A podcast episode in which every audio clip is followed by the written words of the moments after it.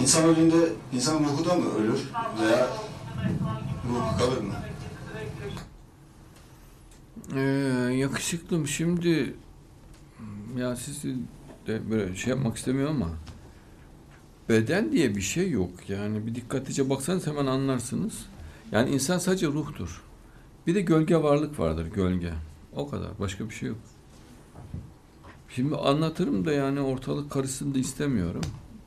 Ama dikkatlice bakarsanız ekrandaki işte ne görüyorsan o. Yani ruhtan ruha geçiş var. Yani beden yok ki o anlamda beden çürüyen mürüyen falan öyle bir olay yok yani. Sadece ruh vardır. Ruh ikinci bir aşamaya geçmiş oluyor. Yani uykudan uykuya geçiyor, uykudan uykuya geçiyor.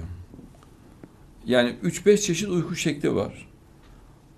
Ölümde e, daha keskin canlı görüntünün oluştuğu bir uyku şekli. Mesela şehadet de bir uyku şeklidir.